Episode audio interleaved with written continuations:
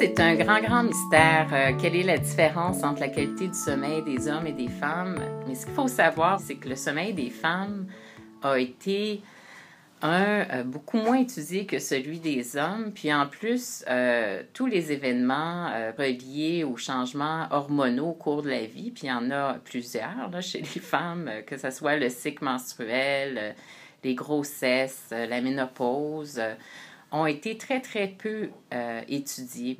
Après, on a commencé à inclure les femmes dans les projets de recherche en sommeil, mais en contrôlant de façon extrêmement euh, minutieuse. Euh, par exemple, on les étudiait à une phase très, très précise du cycle menstruel pour ne pas que l'influence du cycle menstruel puisse avoir un, effet.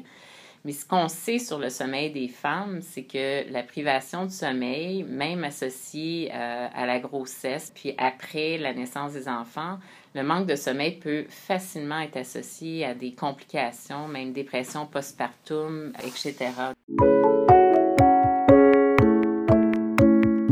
Je suis Julie Carrier, je suis professeure titulaire au département de psychologie de l'Université de Montréal et je suis également chercheur au Centre d'études avancées en médecine du sommeil de l'hôpital du Sacré-Cœur de Montréal. Notre sommeil vieillit euh, beaucoup plus rapidement que l'on pense. Donc, moi, beaucoup de ma recherche, justement, euh, s'est concentrée pendant plusieurs années sur les changements du sommeil à partir de l'âge de 30-40 ans notre sommeil devient très fragile euh, en vieillissant. Donc, ce qu'on a montré dans une première étape dans mes premiers travaux, c'est une baisse du sommeil lent profond. Puis, on peut facilement ne pas s'en apercevoir, mais cette baisse de sommeil lent profond, l'effet principal, c'est que ça va diminuer notre capacité à pouvoir nous adapter à des défis. Par exemple, un stress qui ne nous réveillait pas à l'âge de, de 25 ans au même niveau de stress à l'âge de 45-50 ans peut fort bien euh, nous réveiller. On a montré aussi, euh, par exemple, que euh, quand on est en privation de sommeil, notre cerveau fait bien les choses, c'est-à-dire que si on a passé une nuit blanche, par exemple, notre cerveau, pour qu'on n'ait pas à récupérer 8 heures de sommeil si on a perdu une nuit de sommeil, il va intensifier notre sommeil. Donc, on va avoir plus de sommeil lent profond qui va nous permettre de récupérer plus rapidement. on a montré qu'avec l'âge, cette capacité-là d'intensifier son sommeil diminue aussi beaucoup. Donc, ce qui peut expliquer aussi pourquoi qu'avec l'âge, euh, on devient sage, puis on sort moins tard parce que ça va nous prendre aussi plus de temps à récupérer.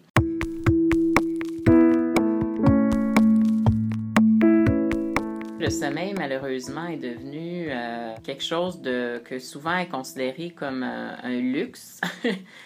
Euh, puis dans nos vies très, très actives, la plupart des gens, des jeunes, c'est surtout pas éminent chez les jeunes, vont, vont couper leurs heures de sommeil. Donc, c'est vrai qu'on est dans une société qui, malheureusement, considère pas le sommeil comme une, fonction productive. Pourtant, les fonctions de sommeil sont primordial. Moi, mon vœu pieux, en fait, c'est que d'ici les 5 et 10 prochaines années, on va réussir à convaincre le public que le sommeil devrait être mis aussi en premier plan et devrait être le troisième facteur important pour euh, préserver une bonne santé.